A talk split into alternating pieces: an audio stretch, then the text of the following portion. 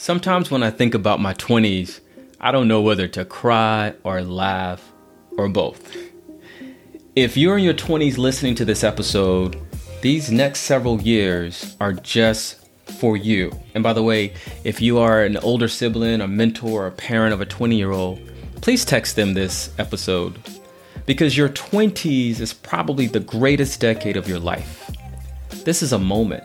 This is a moment for you not to waste. It's not the time to play it safe.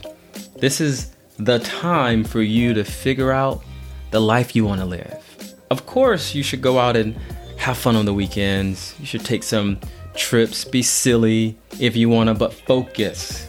And to keep it all the way 100, focus on the life you want to create for yourself and not the life that everyone else wants to create for you.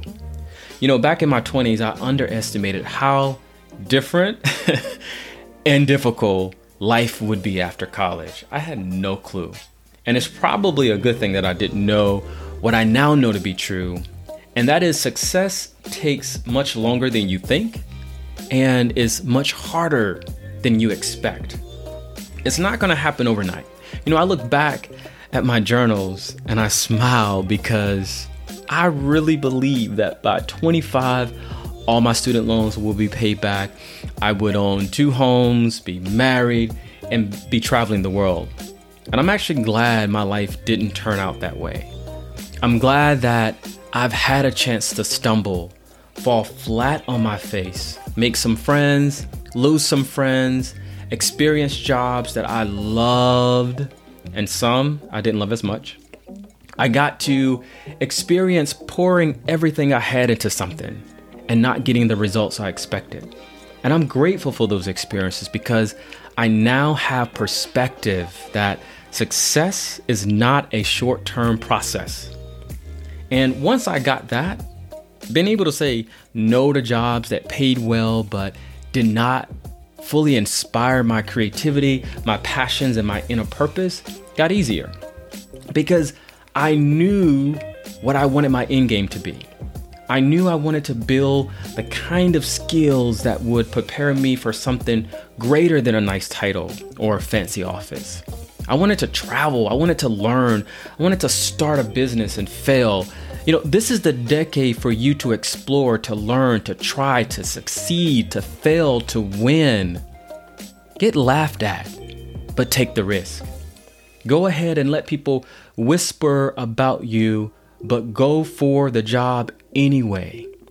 Let people doubt your potential at the office, but be bold enough to go for that leadership role at work anyway. You know, in my mid 20s, you know, here I am, a black kid from a small town who grew up poor, just graduated college, and worked really hard to launch my career path at a well known company.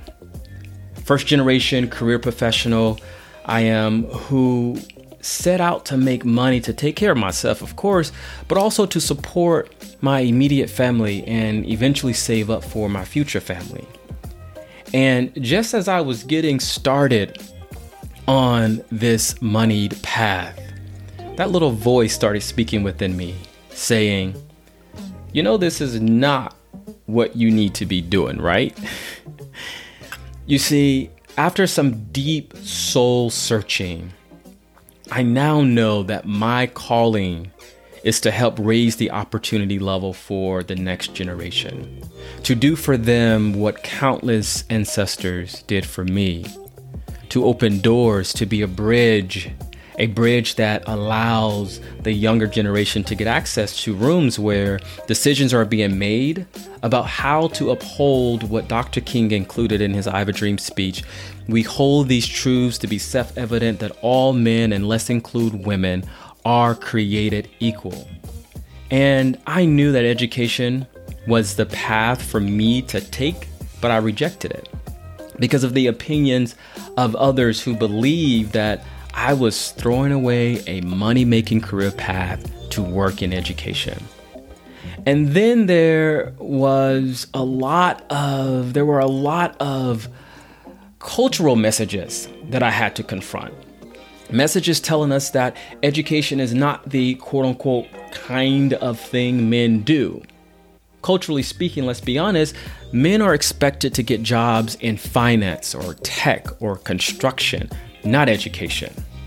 And speaking of male educators, I think I may have only had one black male educator in all the years I've been in school in college. So 18 years of schooling, and I may have only had one black male teacher. I'll let that sink in. But the three points that I want to quickly share if you're asking how to figure out what to do with your life. First, silence the noise. You know, I had to silence the noise and go within to figure out my true calling, to figure out what would be my purpose driven work. And if you're asking the same thing, I want to encourage you to remember the values that you believed in as a kid. You know, for me, I remember being the kid who valued empathy and fairness and service.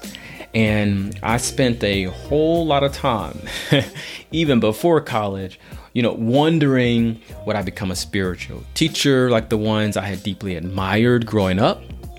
Would I go into education to serve as a bridge for the next generation?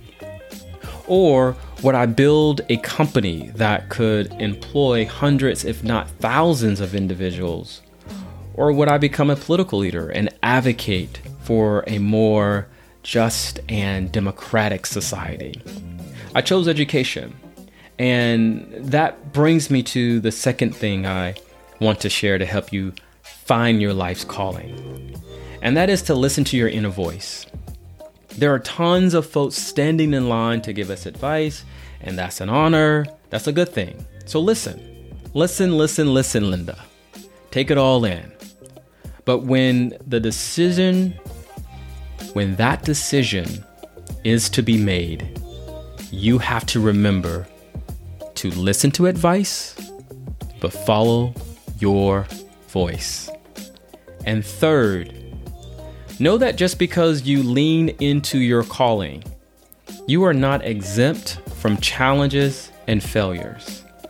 And when you fall flat on your face, cry if you must, be sad if you must, but whatever you do, don't quit. Because failures are there to teach you something valuable. So pay attention and go be great.